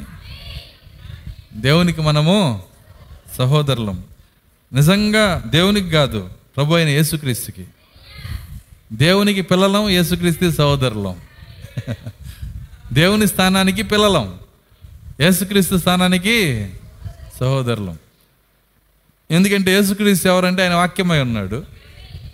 ఆయన ఎప్పుడు పుట్టాడో మనం అప్పుడే పుట్టాం. ఆయనతోనే పుట్టాం. వింటున్నారా? కాబట్టి మనము సహోదరులము యేసుకి సహోదరులము వారిని సహోదరులని పిలుచుటకు ఆయన సిగ్గుపడక ఆయన అనేక సహోదరుల్లో జ్యేష్ఠుడగునట్లు. నేను చెప్పేదంతా లేఖనాలే. దాని దగ్గరికి వచ్చి మీరు కలుపుకోవాలి ఇవన్నీ. ఇలా వాక్యము కలుపుకుని కనీసం కలుపుకునే శక్తి అన్నా ఉండాలి కలిపినప్పుడు చూసే శక్తి అన్నా ఉండాలి కలిపినప్పుడు ముఖంలో వెలుగన్నా రావాలి. ఏమి లేకపోతే ఏమి లేనట్టే. అర్థమవుతుందా? ఎందుకంటే ఆత్మఫలము సంతోషము. ఆత్మఫలము సంతోషం ఎట్ట వస్తుంది? వాక్యం నీకు తెరవబడితే వస్తుంది. అదేంది పాస్టర్ గారు? ఒక ఇల్లు కట్టుకుంటే వస్తుంది. అట్లా ఏం కాదు. ఈ లోక సంబంధమైన కార్యాలు కాదు. ఆత్మ వాక్యము తెరిచినప్పుడు మీ హృదయాల్లో సంతోషం వస్తుంది. వాక్యము పలుకట తోడనే అక్కడ వెలుగు కలుగునని చెప్పాడు ఆయన. కాబట్టి వాక్యం ఎప్పుడైతే పలకబడుతుందో ఆ వెలుగు నీ హృదయాల్లో వస్తుంది. వెలుగు నీ ముఖములో వస్తుంది. వెలుగే సంతోషము. మీరు ఎప్పుడైనా చూసారా ఒకడు బాగా సంతోషపడతా వస్తుంటే ఏందిరా ముఖం వెలిగిపోతుంది అంటారు సాధారణమైన భాషలోనే అంటాం మనం. ముఖం ఏమవుతుందంట? ఏంటి అందులో నుంచి ఏమన్నా ట్యూబ్లైట్లోంచి వచ్చిన కాంతి వస్తుందా మరేంటి వెలిగిపోవటం అంటే? సంతోషం. ఈ సంతోషం అంటే వెలుగు అనగా సంతోషం. ఒక వాక్యము పలుకుటతోడని వాక్యం బయటకు వస్తుంది వీళ్ళు ఎమ్మటే క్యాచ్ చేస్తారు. క్యాచ్ చేసినప్పుడు ముఖంలో ఆ సంతోషం వస్తుంది. ఆ సంతోషం వచ్చిన వాళ్ళని నేను నమ్ముతాను. నాకున్న బలహీనత అది. అందరిని నమ్మలేను నేను. ఎవరికి ఆ సంతోషం వస్తుందో వాళ్ళు నమ్ముతాను. సో ఎందుకంటే ఆ సంతోషం వచ్చిన వాళ్ళకి వాక్యం తెలిగిపోయినా సంతోషం వస్తుంది. వాక్యం తెలిసినా సంతోషం వస్తుంది. ఎందుకంటే సంతోషం తెప్పించే ఆత్మ వారిలో ఉంది గనక. దేవుని స్తోత్రం. అలెలుయ్య కాబట్టి ఇది ప్రకృతి సంబంధమైన జ్ఞానం కాదు. ప్రకృతి విధానంలో ఈ బైబిల్ని తెలుసుకుంటే ఉపయోగం లేదు. తెలుసుకోవచ్చు కానీ ప్రకృతి విధానంలో తెలుసుకుంటే దానివల్ల ఏ ప్రయోజనం లేదు. కాబట్టి మోకాళ్ళ మీద ఉండి ప్రభువా ఈ ప్రకృతి విధానంలో అనగా శారీరక విధానంలో శాస్త్రులు పరిచయులు అక్కడ ఉన్నటువంటి అనేక మంది గమలియలు నికోదేము అనేక మంది తెలుసుకున్న వాళ్ళకి సంతోషం లేకుండా పోయింది. మిమ్మల్ని బట్టి వాళ్ళకి నిజ మార్గం గ్రహించలేని స్థితిలో ఉన్నారు. కానీ మేము అలా కాదు ప్రభువా. మేము మా జ్ఞానం మాకు అవసరం లేదు. మా తెలివి మాకు అవసరం లేదు. మాకు మీ ఆత్మ మాకుంటే చాలు. ఆ ఆత్మ వలన వచ్చే సంతోషం మాకుంటే చాలు. దేవుని స్తోత్రం. అలెలుయ్య ఒక సామెత ఉంది. సంతోషము సగం బలం అని. సంతోషమే. కానీ ఈ ఆత్మ ఇచ్చే సంతోషం సగం బలం కాదు. సంపూర్ణ బలం. నేను చెప్పే సామెత ఏంటంటే ఈ పరిశుద్ధాత్మ ఇచ్చే సంతోషము సగం బలం కానే కాదు అది సంపూర్ణ బలము. అందుకే భక్తుడు అంటున్నాడు నీ వాక్యం నాకు సంతోషం ఇవ్వకపోతే నా శ్రమలో నేను ఎప్పుడే నశించిపోయి ఉండేవాడిని. ఎప్పుడే నేను దూరం దేవునికి దూరంగా వెళ్ళిపోయి ఉండేవాడిని. దేవునికి వ్యతిరేకమైన కార్యాలతో కొట్టుకొని పోయి ఉండేవాడిని. కానీ వాక్యము నాకు సంతోషం ఇచ్చింది. ఆ సంతోషమే నన్ను నిలబెట్టింది. దేవుని స్తోత్రం అలెలుయ్య ఒక విశ్వాసికి నేను వర్తమానం చెప్పినప్పుడు దాదాపుగా ఒక పదిహేళ్ళ క్రితము ఆ విశ్వాసి నా దగ్గర రోజు కూర్చొని వర్తమానం విని విని విని విని ప్రతిరోజు సంతోషపడేవాడు. అనుకోకుండా ఆయన వేరే ఊరు వెళ్ళిపోవాల్సిన పరిస్థితి వచ్చింది. వెళ్ళిపోయి నాలుగైదు సంవత్సరాల తర్వాత మళ్ళీ వస్తే మొదట ఎంత అన్నాడు అంతకంటే ఇంక ఎదిగి వచ్చాడు ఆయన. ఐదేళ్ళు గ్యాప్ వచ్చింది. కానీ ఇంకా బలంగా తయారై వచ్చాడు. నాకు నమ్మకం విశ్వాసం ఏంటంటే ఆ రోజు విన్నప్పుడు వచ్చిన సంతోషం ఉంది. ఐదేళ్ళు కాదు యాభై ఏళ్ళ తర్వాత కూడా ఆ రుచి పట్టుకునే శక్తి వారి లోపల ఉంటుంది. ఆ టేస్ట్ ఉన్న వాళ్ళ కొరకి నేను ఎదుగుతున్నాను. ఆ రుచి ఉన్న వాళ్ళ కోసమే దేవుడు ఎదుగుతున్నాడు. యహోవా ఉత్తముడని ఆయన్నే రుచి చూసేవాళ్ళని. దేవుని స్తోత్రం అలెలుయ్య నేరుగా ఆయన్నే టెస్ట్ చేయమన్నాడు. అన్నాడా?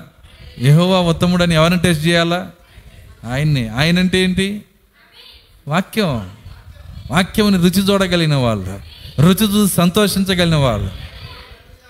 కూర కరెక్ట్గా ఉంటే మొక్కలు వెలుగు వస్తుంది. మీ భాషలోనే చదువుతున్నా సో ఎవరైనా ఇంటికి వచ్చారని వదిన కొద్దిగా పొయ్యి మీద కూర ఉంది కొద్దిగా టేస్ట్ చూడనగానే దాంట్లో నాలుగింతలు ఉప్పేసినప్పుడు అర్థమవుతుందా? దాన్ని కొద్దిగా నాకి భలే ఉంది అది నన్ను అంటదా అయింది ఎందుకని? ముఖం ఎట్టుంటుంది? సిట్లు ఇచ్చి అర్థమవుతుంది. ఏంది కూర? ఇంత చండాలంగా చేసావేంటి? రుచి చూస్తే సంతోషం రావాలంటే అది బాగుండాలి? అర్థమవుతుందా? నువ్వు బాగుందని వాక్యం గురించి నువ్వు చెప్పాలి. నేరుగా ఆయన్నే రుచి చూడాలి. వాక్యములో ఉన్న దేవుని రుచి చూడాలి. వాక్యమునంటే మళ్ళీ ఇక్కడికి వెళ్ళమాకండి. శాస్త్రీయ పరిచయాలు వాక్యాన్ని చూసి చూసి చూసి చూసి రుచి చూసి ఏమి అర్థంగా కూర్చున్నారు? అది కాదు. వాక్యంలో ఉన్న దేవుడు వ్యక్తిగతంగా నీ దగ్గరికి రావాలి. వ్యక్తిగతంగా రివీల్ చేసుకోవాలి. ఆయన ఇష్టపడాలి నీకు వాక్యాన్ని తెరవటానికి. ఆయన నీ జీవితాన్ని బట్టి సంతోషం కలిగి ఉండాలి. అప్పుడే నువ్వు పట్టుకోగలుగుతావు. దేవుని స్తోత్రం. అల్లెలుయ్య కాబట్టి అలా ఆయన అంటున్నాడు ఏమంటున్నాడంటే వారిని సహోదరులని పిలవటానికి ఏమన్నాడు అక్కడ? ఆయన సిగ్గుపడలేదంట. ఎందుకు సిగ్గుపడతాడు? పుట్టిన సహోదరులకి పుట్టిన వాళ్ళు సహోదరులే. ప్రాక్త అంటున్నాడు ఇద్దరు అన్నదమ్ములు ఉన్నారు లేకపోతే పది మంది అన్నదమ్ములు ఉన్నారు అందులో ఒకడు వంద మందిని చంపాడు. పెద్ద హంతకుడయ్యాడు. వాడు వంద మంది చంపినా పదివేల మంది చంపినా తమ్ముడు తమ్ముడే కదా. అర్థమవుతుందా? ప్రాక్త అంటున్నాడు ఆ మాట. అంటే మనము ఏమై ఉన్నా ఆయన సహోదరులమే. అందుకే మన కోసం ఆయన వచ్చాడు. ఆయన స్థానం ఏమంటాడు? నీ నీ నామము సహోదరులకు ప్రచురపరుతును. సమాజం మధ్య నీ కీర్తిని గానము చేతును అనేను. కాబట్టి ఆయన యహోవాగా రాలేదు కానీ కుమారుడిగా వచ్చాడు. నీ నామమును నీ నేను ఆయన నమ్ముకొని ఉందును అనియు. మీకు అర్థమవటానికి చెప్తున్నాను. ఆయన ఆయన తండ్రిగా ఉన్నప్పుడు ఆత్మగా ఉన్నప్పుడు స్థితి వేరు. కుమారుడిగా ఆయన సృష్టించినప్పుడు ఆ స్థానం వేరు ఆ స్థితి వేరు దాని అధికారాలు వేరు దాని పరిధి వేరు. కాబట్టి ఇక్కడ ఉండి ఆయన ఎలా బిహేవ్ చేస్తున్నాడో దాని గురించి ఆయన మాట్లాడుతున్నాడు. నీ నామమును నా సహోదరులకు ప్రచురపరుతును. సమాజం మధ్య నీ కీర్తిని గానం చేతును నేను నీ నామము నా సహోదరులకు ప్రచురపత్తును మీరు మీకు ఇది అర్థం అవ్వాలంటే యోహాను స్వార్థ ఎప్పుడన్నా చదివి ఉండాలి జీవితంలో. చదివారా ఏమన్నాడు? తండ్రి నీవు నాకు అనుగ్రహించిన మనుషులకు నీ నామమును ప్రత్యక్షపరిచితిని. నీ నామమును ప్రత్యక్షపరిచితిని. అంటే అర్థం ఏంటి? ఆ శిష్యుల్ని పిలిచి ఏమంటున్నాడంటే మీకు చెవులో ఒక విషయాన్ని చెబుతున్నా. ఏంటంటే తండ్రి నామం ఏంటో తెలుసా? పేతురు అంటున్నాడు మాకు తెలియపోవటం ఏంది? మేము చడ్డీలు వేసుకున్నప్పటి నుంచి తెలుసు మాకు. అర్థమవుతుంది. ఆయన నామం ఏంటి? హోవా వింటున్నారా? సరే ఈయన పిలిచి దేవుడు యేసుక్రీస్తే పిలిచి తండ్రి నామం యహోవా అని చెవులో చెప్పాడు అనుకో ఎట్లుంటుంది? తెలుసు కదా ఆయనకి. కానీ ఆయన ప్రత్యక్షపరిచాడంట తండ్రి నామాన్ని. ఏంటి తండ్రి నామాన్ని ప్రత్యక్షపరచడం అంటే? వాళ్ళకి తెలియని నామం ఏంటి? సో నేను అనేకసార్లు చెప్పాను నేను. అదే ఇక్కడ ప్రవచనం. దాని గురించిన ప్రవచనం ఆయన పని యొక్క ప్రవచనం. నీ నామమును నా సహోదరులకు ప్రచురపరుతును సమాజం మధ్య నా నీ కీర్తిని గానము చేతున్నాను మరియు నేను ఆయన నమ్ముకొని ఉందును. అనియు ఇదిగో నేను దేవుడు నాకు ఇచ్చిన పిల్లలను. ఇదిగో నేనను దేవుడు నాకు ఇచ్చిన పిల్లలను. ఎవరు ఇలా ఈ మాటలన్నీ ఎవరి ఎబ్రి పత్రికలో పౌల్ గారు కోట్ చేస్తున్నారు. యేసు గురించి రాసిన ఇవన్నీ. ఇదిగో నేను దేవుడు నాకు ఇచ్చిన పిల్లలని చెప్పుచున్నాడు. కాబట్టి ఆ పిల్లలు రక్తమాంసములు గలవారైనందున ఆ ప్రకారమే మరణము యొక్క బలము కలిగిన వారిని అనగా అపవాదిని మరణము ద్వారా నశింపజేయుటకు జీవితకాలమంతయు మరణ భయము చేత దాస్యత్వమునకు లోబడిన వారిని విడిపించుటకును ఆయన కూడా రక్తమాంసములలో పాలివాడాయను. రక్తమాంసంలోకి రక్త మాంసంలోకి వచ్చాడు. రాకముందు? అది. అర్థమవుతుందా? వచ్చినాక నువ్వు చూస్తున్నావు ఆయన గలిలీయుడని ఆయన ఆరడుగుల మనిషి అని ఆయన ఒక మానవుడని నువ్వు చూస్తున్నావు. కానీ అందులోకి వచ్చాడంట ఆయన. రాకముందు ఎవరు? దేవుని స్తోత్రం అలెలుయ్య ఆయన అంటున్నాడు కాబట్టి ఆయన జీవితకాలము మరణ భయము చేత దాస్యమునకు లోబడిన వారిని విడిపించుటకును ఆయన కూడా రక్తమాంసంలో పాలివాడాయను. ఏలయనగా ఆయన ఎంత మాత్రము దేవదూతల స్వభావమును ధరించుకొనక అబ్రహాము సంతాన స్వభావమును ధరించుకొని ఉన్నాడు. అబ్రహాము సంతాన స్వభావమును ధరించుకొని ఉన్నాడు. కాబట్టి అబ్రహాము సంతానము ఎవరు? ప్రభు అయిన యేసుక్రీస్తు. ఇజ్రాయెల్ జాతి కాదది. అందుకే దీవించబడిన ప్రభు ఎవరంటే ప్రభు అయిన యేసుక్రీస్తు. ఆయనకు పుట్టడం వలన ఆ దేవునికి మనం వారసులం అవుతున్నాం. ఆ దేవునికి మనము వారసులం అవుతున్నాం. ఆయనకి పుట్టడం వలన. ఇప్పుడు నీ తండ్రి బాగా దీవించబడినోడు అనుకో. బాగా వంద ఎకరాల పొలం ఉంది ఆస్తి అన్నీ ఉన్నాయి. నువ్వు ఆయన పుడితే నీకు ఆటోమేటిక్గా వస్తాయా రావా? ఇవ్వకపోతే కోర్టుకి వెళ్తావు అర్థమవుతుందా? ఇవ్వకపోతే అవసరమైతే కోర్టుకి వెళ్తా అంటే వారసుడివి. చట్టం ఏం చెబుతుందంటే నీవు పుట్టుట వలన వారసుడివి. కాబట్టి నీవు ఈ భూమి మీద నీ తల్లిదండ్రులకు పుట్టావు. నువ్వు ఏసుకు పుట్టినోడు వ్యక్తి కాదు స్త్రీ కాదు పురుషుడే కాదు.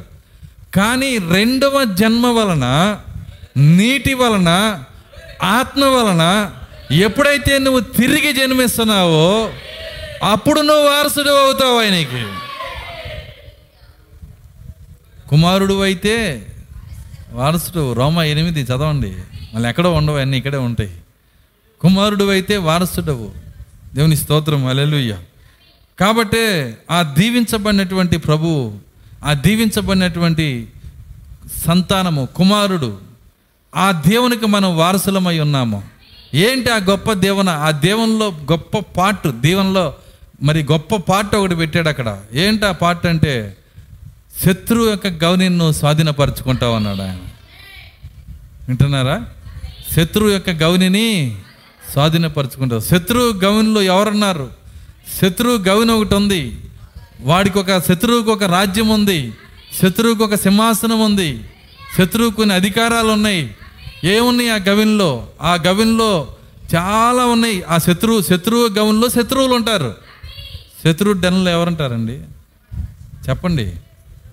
శత్రువులేనా? వాళ్ళలో వాళ్ళలో ఒకడున్నాడు. వాడు ఆ శత్రువుల్లో ఒకడి పేరు నిరుత్సాహం.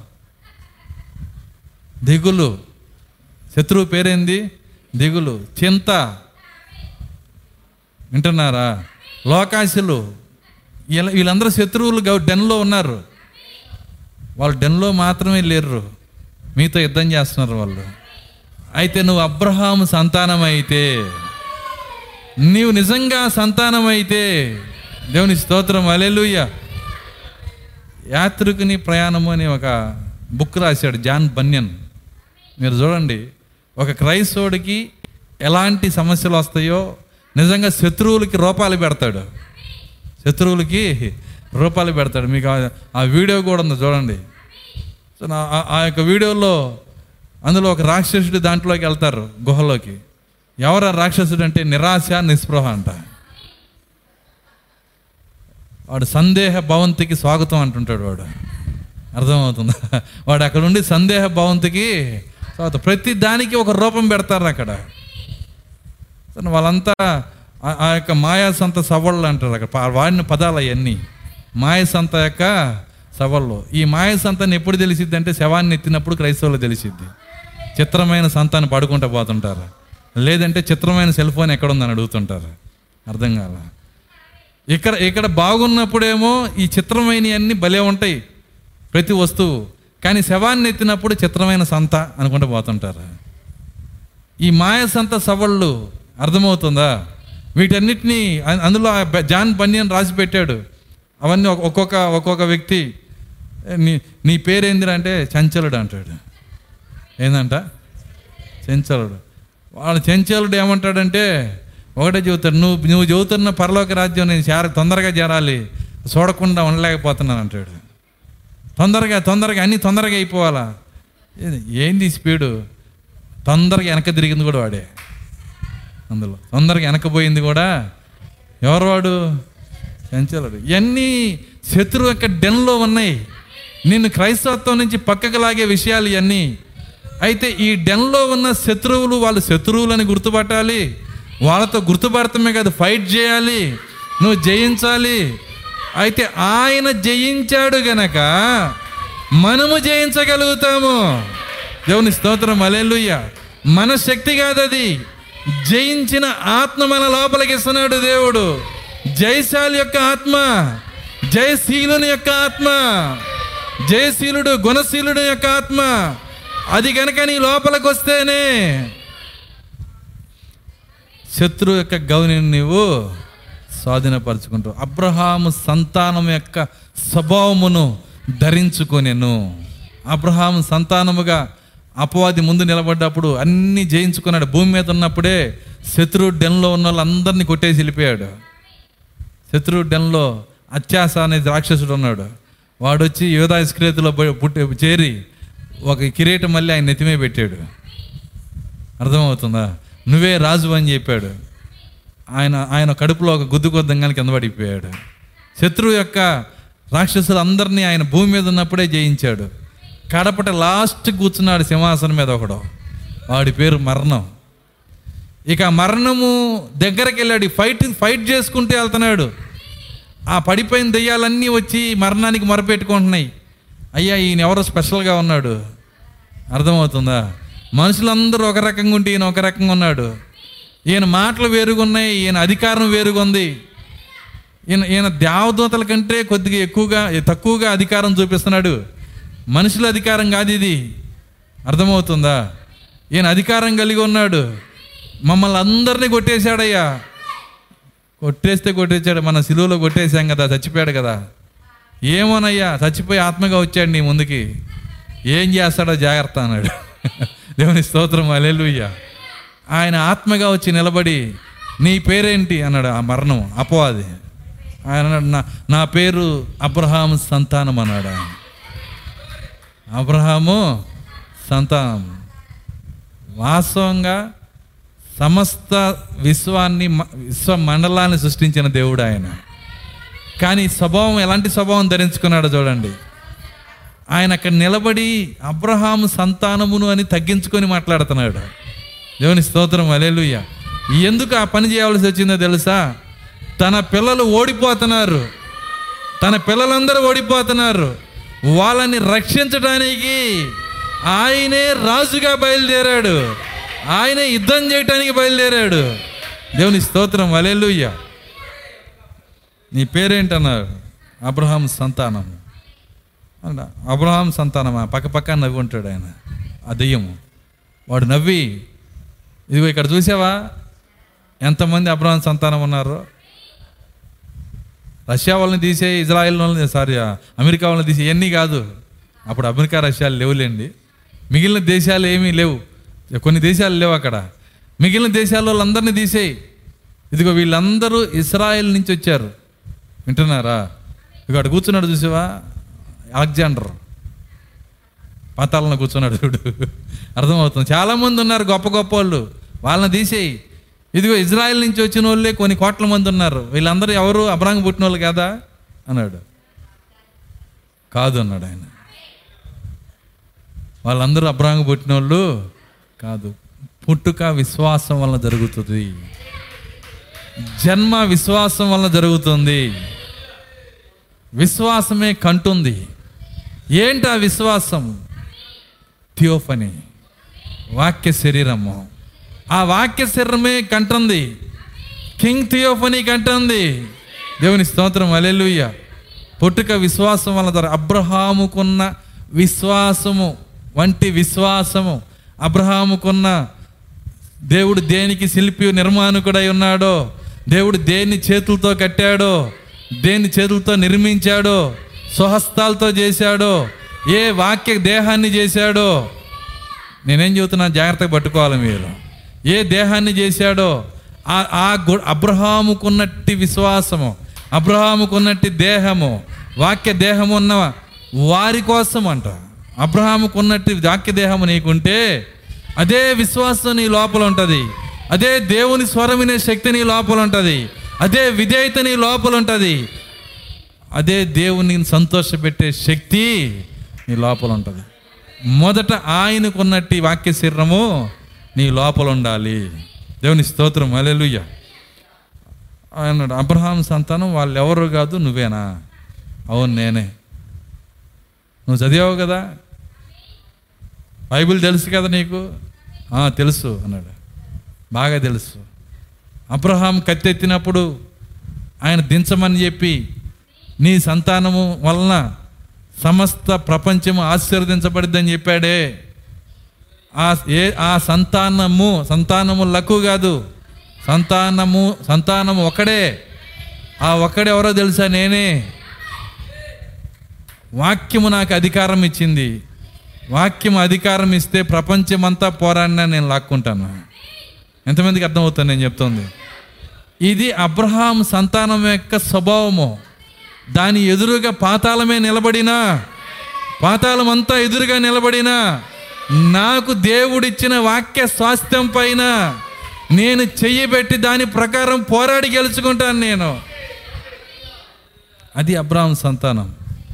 ఇప్పుడు ప్రవక్త అన్నాడు జస్ట్ ఆయన పొందిన వాక్య ఆయన పొందిన గాయముల వల్ల మీకు స్వస్థత వస్తుందని దేవుడు చెప్పాడు. దాన్ని పట్టుకొని ఎందుకు మీరు ఎలాడకూడదు ఆయన అన్నాడు దాని మీద చెయ్యేయండి. ఇది నాదని చెప్పండి. దాని కొరకు పోరాడండి. ప్రభు అయిన యేసుక్రీస్తు మరణించి వెళ్ళి పోరాడుతున్నాడు. బ్రతికుంటే ఆడికి పోలేడు కదా. ఎంతమందికి అర్థమవుతుంది నేను చెప్తుంది.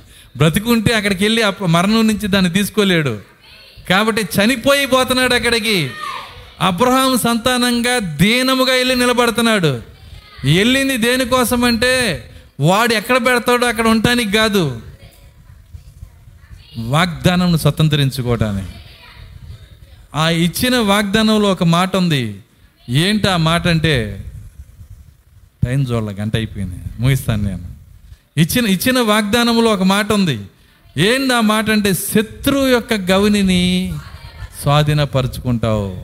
దేవుని స్తోత్రం అలెలుయ్యా ఆ దాదీలకి అక్కడ ఉన్న పని వాళ్ళకి ఎట్ట తెలిసిందో కానీ రెప్కా వెళ్ళేటప్పుడు కూడా దీవించి పంపించారు. అమ్మ శత్రువు యొక్క గౌనిని నీ పిల్లలు నీ స్వాధీనపరుచుకుంటారని. దేవుని స్తోత్రం అలెలుయ్య శత్రువు గౌనిని స్వాధీనపరుచుకుంటావని వాక్యము నాకు అధికారం ఇచ్చినది దేవుని వాక్యము నాకు శక్తినిచ్చినది. ఇప్పుడు నువ్వు కూర్చున్నది రాజ్యమంతా శత్రువు గౌనేనా నువ్వే నా శత్రువువి ఈ ఈ యొక్క కార్యాలన్నీ నా శత్రువులే. ఇప్పుడు ఇదంతా నాదే. వాక్యానుసారముగా. వాక్యమును బట్టి వాక్యం ఇచ్చిన అధికారాన్ని బట్టి ఇప్పుడు నిన్ను ఒక గుద్దు గుద్ది నీ అధికారాన్ని నేను లాక్కుంటున్నానని. మ వాడి దగ్గర ఉన్న మరణం యొక్క తాళపు చెవులు లాగేసుకున్నాడు అంట దేవుని స్తోత్రం అలెలుయ్య మరణము యొక్క తాళపు చెవులు ఆయన లాగేసుకొని ఆయన ఇంటి తాళపు చెవులు సంఘానికి ఇచ్చాడు. వింటున్నారా? చూడండి ఆయన ప్రణాళికను చూడండి. మరణము యొక్క తాలపు చెవులేమో ఆయన లాక్కున్నాడు. ఆయన ఇంటి తాలపు చెవులేమో తన భార్యకి ఇచ్చాడు. వాడుకోండి. వాక్య అధికారాన్ని వాడుకోండి. ఆ తలుపు తీసే శక్తి నీకు ఇవ్వబడుతుంది. దీని ఎదుట పాతాలలోక దూరములు నిలవజాలవు. దేవుని స్తోత్రం అలేలుయ్య ఆ తాలపు చెవి ఏంటో కాదు. ప్రభు అయిన యేసుక్రీస్తు నామము. ఆ నామములో నువ్వు ప్రార్థన చేస్తే పరలోకం తెరవబడుతుంది. నీకు కావలసిన ప్రతి కార్యం అందులో ఉంటుంది. నా ఇంటి తాళపు చెవులు నీకు ఇస్తున్నానని దేవుడు ఈరోజు మనకి ఇచ్చేసాడు సరే మనల్ని ఏది ఇబ్బంది పెడుతుందో దాని తాళపు చెవులు ఆయన దాన్ని కూడా లాక్కొచ్చాడు. మరణం యొక్క తాళపు చెవులు. మీకు తెలుసా? రెండు వేల సంవత్సరాల నుంచి అపవాదికి సంతోషం లేదండి? అపవాదికి సంతోషం ఎందుకో తెలుసా? వాడి ఇంట్లోకి ఎప్పుడన్నా వెళ్ళాలనుకుంటే దేవుడు పర్మిషన్ ఇవ్వాలంట. వాడి ఇంట్లోకే వాడు పోవాలంటే ఎందుకు తాళాచేవులు ఆయన దగ్గర ఉన్నాయి కదా. చూడండి, మీరు ఎక్కడన్నా మీ- మీరు మీరు మీరు ఎక్కడన్నా ఉంటున్నారనుకుని అద్దెకే ఉంటున్నారు సార్ అనుకుందాం. ఇంటి ఓనర్కి తాళాలు ఇచ్చేశారు. వింటున్నారా? మళ్ళీ మీరు వెళ్ళాలంటే మళ్ళీ బయటకు వచ్చేటప్పుడు ఆయనకి ఇస్తున్నారు. అర్థమవుతుంది. ఎప్పుడు ఎప్పుడు లోపలికి వెళ్ళాలన్నా ఎంత చిరాకుగా ఉంటుంది. ఓనర్ ఒకటే చెప్పాడు నువ్వు తాళం వేసావా? నాకు ఇయ్యాలా? అన్నాడు అనుకో. ఎట్లా ఉంటుంది అది? అందుకే ఆ మరణము యొక్క తాళపు చెవులు ఆయన తీసుకొని ఎప్పుడు దెయ్యము లోపలికి రావాలన్నా బయటికి వెళ్ళాలన్నా వింటున్నారా? ఐదవ బోర్లో రిలీజ్ చేశాడు ఆయన. మీరు ఇంటికి వెళ్ళి చదవండి. ఐదవ బోర్లో పాతాళం తెరవబడి కొలిమి లాంటి పొగ బయటకు వచ్చిందంట. అపోల్లోని బయటకు వచ్చాడు. వింటున్నారా? ఎందుకు వచ్చాడు? రిలీజ్ చేశాడు దేవుడే. ఒరే నువ్వు బయటకు పోరా కాసేపు అని. సో ఎందుకంటే అది ఆయన చేతిలో ఉంది. పాతాళం యొక్క తాళపు చెవులు మరణం యొక్క తాళపు చెవులు ఆయన తీసుకొచ్చేసాడు ఇదంతా యహోవాగా చేయాలంటే చిటికలో పని. కానీ ఆయన యహోవాగా చేయలేదు. ఆయన కుమారుడిగా చేశాడు. దేవుని స్తోత్రం అలెలుయ్య కాబట్టి దీవించబడిన ప్రభు ఆయన దీవించబడిన కుమారుడు ఆయన మన మాదిరి ఆయన మనలాంటి మనిషి ఆయన మనలాంటి సహోదరుడు ఆయన ఆయన సంపూర్ణ దేవుడు పరిపూర్ణ మానవుడు ఆయన. దేవుని స్తోత్రం అలెలుయ్య కాబట్టి ఆ సామెతలు చదివేటప్పుడు నాకు తెరబడి అక్కడి నుంచి వచ్చాం. అర్థమవుతుందా? నీతిమంతుడు ఏడు సార్లు పడినా తిరిగి లెగుస్తాడు. ఇప్పుడు ఈ ఏడు సార్లు పడే నీతిమంతుడు ఎవరంటారు? ప్రభు అయినా? మరి ఆయన యేసుక్రీస్తు అయితే ఏడు సార్లు ఎందుకు పడతాడు? మళ్ళీ ఇదో సమస్య. యేసుక్రీస్తు నీతిమంతుడు అంటున్నావు. ఆయన ఏడు సార్లు పడతాడు ఆయన ఎందుకు పడతాడు? దేవుని స్తోత్రం. మలెలుయ్య మనుష్య కుమారుని పోలినవాడు ఒక ఆయన ఉన్నాడు. ఆయనలో విస్తార జల ప్రవాహ శబ్దం అన్నది. అనేక లక్షల మంది ప్రవాహం ఉన్నది ఆయన లోపల. అనేక స్వ అనేక స్వరాలు ఉన్నాయి అక్కడ. కానీ ఆయన మనిషి కుమారుడు. ఆ నీతిమంతుడి గురించి. ఈ కన్ఫ్యూజ్ తెలియకే తొంభై ఒకటో కీర్తనలో దెయ్యము వాక్యమును ఉన్నదున్నట్టు అర్థం చేసుకుంది. ఏమందంటే ఇదిగో నీ గురించి వాక్యములు ఎలా రాసి ఉందంటే ఇదిగో నీ గురించి. వాక్యంలో ఎలా రాసి ఉందంటే నువ్వు ఎత్తే కొండ మేంచి దూకితే దోతలు వచ్చి నీ పాదాలు పట్టుకుంటారంట. లోపల దేవుడు మా యేసుక్రీస్తు మాట్లాడాల మరి పిచ్చోడా నువ్వు అదే జ్ఞానంతో ఉండు. అదే శారీరకంగా నువ్వు ఆలోచన చేయి. అసలు నేను సముద్రం మీద నడిచేవాడిని నా కాళ్ళు ఎవర్రా పట్టుకోవాల్సింది? అర్థమవుతుందా? నేను సముద్రం మీదైనా నడుస్తా. నేను దూకితే నన్ను పట్టుకోవడానికి దేవదూతలు రావాలా? సరే ఏమి చెప్పకూడదు వీడు ఎట్టాగా ఉండాలా? చెప్పలేదు దాని గురించి ఆయన. ఇంతకీ దూకితే పాదములు పట్టుకోవాల్సిన అవసరత ఉన్న క్రీస్తు ఒక ఆయన ఉన్నాడు. ఆ భాగం ఇంకొకటి ఉంది. ఆ దూకినప్పుడు ఆయన పాదములు ఆ పాదములు జారకుండా ఆ పాదములకు వెలిగివ్వటానికి ఆ పట్టుకునే దోతలు ఇక్కడ ఫోటోలు పెట్టున్న ఏడు దోతలు ఇక్కడ. దేవుని స్తోత్రం అలెలుయ్య ఏమ గురించి చెప్పాడు ఆయన. అక్కడ రాసింది ఎవరంటే ఇప్పుడు ఇప్పుడు చూడండి. ఈమె ఎన్నిసార్లు పడుతుందంటే ఎఫ్ఎస్లో పడింది సుమర్ణలో పడింది పెరకములో పడింది తుయితైర్లో పడింది సార్దీసులో పడింది పిలదెలిపిలో పడింది లవోదికలో పడింది లవోదికలో ఏడోసారి పడిపోయింది. ఇక అయిపోయింది దెయ్యం అనుకుని తొక్కేశానికి నేనని. కానీ ఎనిమిదోసారి ఏడు ముద్రలు తెరిచి ఆమెను దేవుడు పైకి లేపాడు. దేవుని స్తోత్రం అలెలుయ ఆ ఒక్క మాటలో అంత భావం ఉంది. ఇంకేం చదువుతాం బైబిల్ని మనం? దేవుని స్తోత్రం అలేలుయ్య ఆ పరిశుద్ధాత్మ నీ లోపలికి వస్తే అదే సంతోషాన్ని దేవుడు నీకు ఇస్తాడు అదే విశ్వాసాన్ని దేవుడు నీకు ఇస్తాడు అదే అదే తన సొంత జ్ఞానాన్ని దేవుడు నీకు ఇస్తాడు అయితే అదే ఆత్మ నీ లోపలికి రావాలి. సో నీ నాకు తెలిసి ఈ గంట సేపు అన్నీ మర్చిపోయి ఆనందించారు. దేవుని స్తోత్రం అలేలుయ్యా కారణం ఏంటంటే ఆయనలో ఆనందించారు. ఇది నీలో జీవాన్ని తీసుకొని వస్తుంది. ఇది ఇది నిన్ను ఆయన నియమించిన స్థానంలో కూర్చుండబెట్టేది ఇది నీకు విజయాన్ని తీసుకొస్తుంది. నాకు తెలిసి మీ లోపల ఉన్న అనేక రోగాలను కలగజేసే దెయ్యాలు కూడా ఈ సంతోషం వల్ల బయటికి వెళ్ళిపోయినాయి. దేవుని స్తోత్రం అలెలుయ్య లోకంలో నిన్ను వెనక్కిలాగే దెయ్యాలు కూడా వెళ్ళిపోయినాయి. ఎందుకంటే పరిశుద్ధాత్మ ఇక్కడ ఉన్నాడు గనక. దేవుని స్తోత్రం అలెలుయ్యా ఆ సంతోషము ఆనందము ఆ కేకల మధ్యలో ఎరుకోగోళ్ళ కూల్చిన అదే దేవుడు. ఆయన మార్పు లేని దేవుడు. ఆయనలో చలనా చలములు లేవు. ఆయనలో ఏ మార్పు లేదు. ఏ ఛాయలు లేవు ఆయనలో. యేసుక్రీస్తు నిన్న నేడు నిరంతరము ఒక్క రీతిగా ఉన్న దేవుడు. అలాంటి ధన్యమైన దేవుణ్ణి అలాంటి ధన్యమైన ప్రభువుని అలాంటి ధన్యమైన పరిశుద్ధాత్మని కలిగి ఉన్నందుకు అందరం ఒకసారి దేవుని శుతించుదాం హల్లెలూయా! హల్లెలూయా! ప్రార్థించుకుందాం. వచ్చే వారం చూద్దాం మిగిలిన కార్యాలు.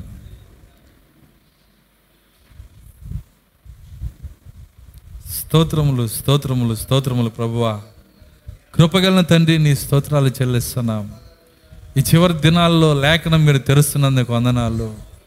ఒకవైపు సంపూర్ణ లేఖనాలు మీరు తెరుస్తుంటే ఓ మరణమును జయించి శరీర మార్పు విశ్వాసాన్ని మీరు ఇస్తుంటే ఓ ప్రభువా అనేక నాయన తండ్రి ప్రజలు అనేక మంది నాయన ఓ ప్రభు శారీరక క్రైస్తవులు శారీరక విశ్వాసులు ఇది తప్పైన బోధని ఇది అబద్ధ బోధని ప్రభువ. వాళ్ళు అర్థం చేసుకోలేక వాక్యం తెరవబడక వాక్యమును పట్టుకునేది ఏది వారిలో లేక ఓ ప్రభు అనేక మంది కొట్టుకొని పోతున్నారు నాయన. ఓ తండ్రి వాళ్ళు ఎంత మాత్రము ప్రభువ నిజ నాయన వధువుకి ఆటంకంగా ఉండకుండా ఓ ప్రభు నీ కృపను మీరు దయచేయండి. విశ్వాసమును మీరు దయచేయండి. బయలుపాటుని మీరు దయచేయండి. మా స్థానంలో మమ్మల్ని నిలబెట్ట నిలబెట్టండి ప్రభువా. ఓ దీవించబడిన ప్రభువా నీకు స్తోత్రాలు చెల్లిస్తున్నా. నీ నామము దీవించబడుగాక ఆశీర్వాదం మీది నాయన. ఈరోజు జన్మ వల్ల మాత్రమే అది మాదవుతున్నది ప్రభువా. దేవానికి స్తోత్రాలు. తండ్రి ఎనిమిదోసారి లేచే ఆ గొప్ప తిరిగి లేచుట్లో నాయన మమ్మల్ని నిలబెట్టినందుకు మీకు వందనాలు చెల్లిస్తున్నా. ఓ ఆ స్థానంలో మమ్మల్ని కూర్చొని నీకు స్తోత్రాలు. ఏడు సార్లు పడిన నీతిమంతుడు ఎనిమిదోసారి లెగుస్తాడని చెప్పబడిన వాక్యంలో మమ్మల్ని పెట్టినందుకు నీకు స్తోత్రాలు చెల్లిస్తున్నా. దేవా కనికరించండి నాయన. అనేక మాటలు మేము విన్నాము. అనేక బయలుపాట్లు మేము చూసాము అనేక ప్రత్యక్షతలు మేము చూసాము అవును ప్రభా సృష్టిలో ప్రథమ స్థానముగా మమ్మల్ని చేసిన దేవుడు నాయన. మొదటి దినము కాదు రెండవ దినము కాదు ప్రభువ. భూ సంబంధమైన ఏడు దినాలు కాదు ప్రభువ. జగత్తుకు పునాది వేయబడక ముందే. తండ్రి మమ్మల్ని ప్రథమ స్థానంలో పెట్టిన దేవుడవు. ఓ నీ సంకల్పం వలన ఓ సత్యవాక్యం వలన మమ్మల్ని కనిన దేవుడవు నాయన. మా కన్న తండ్రి నీకు స్తోత్రాలు చెల్లిస్తున్నా. ప్రతి స్థానమును బట్టి నీకు స్తోత్రాలు చెల్లిస్తున్నా. దేవా కనికరించండి. మా ఎదుట శత్రువు యొక్క గవిని ఉన్నది ప్రభువా. దాన్ని జయించు శక్తి మాకు దయచేయండి నాయన. నీ ఆత్మ వల్లనే దాన్ని మేము చేయగలుగుతాం. నీ ఆత్మ లేకపోతే దావీదు ఒట్టివాడు ప్రభువ. నీ ఆత్మ లేకపోతే దావీదు బాలుడు ప్రభువ. ఓ నీ ఆత్మ లేకపోతే ఎందుకు పనికిరాడు నాయన. నీ ఆత్మ వచ్చినప్పుడు ప్రభువ. ఆ గొలియాత కూలిపోయాడు నాయన. తండ్రి అదే ఆత్మను మా హృదయాల్లో అనుగ్రహించండి. విన్న ప్రతి మాట మా వెనుకల్లో దీవించండి. అది నూరంతలు ఫలించడం సహాయము దయచేయండి. ప్రభు వాక్యమును తెరవండి ప్రభా. ప్రతి బిడ్డకు వాక్యాన్ని తెరవండి నాయన. వాక్యంలోనికి వచ్చడం సహాయము దయచేయండి ప్రభు. వాక్య సంతోషాన్ని మీరు దయచేయండి నాయన. వాక్యం యొక్క శక్తిని మీరు దయచేయండి ప్రభు. వాక్యముగానే మీరు మార్చమని మా విశ్వాసాన్ని బలపరచమని యేసుక్రీస్తు నామలో ప్రార్థించి వేడుకొంచున్నాము తండ్రి. ఆమె ఆశీర్వంతం ఎంచుకుందాం. మన ప్రభు అయిన వారి కృప ప్రేమ సమాధానము ఇక్కడికి ఉన్న కూడి ఉన్న వాక్య వధువుకు భూమి మీద వాక్య వధువుకు సదాకాలంతో నడిపించను గాక.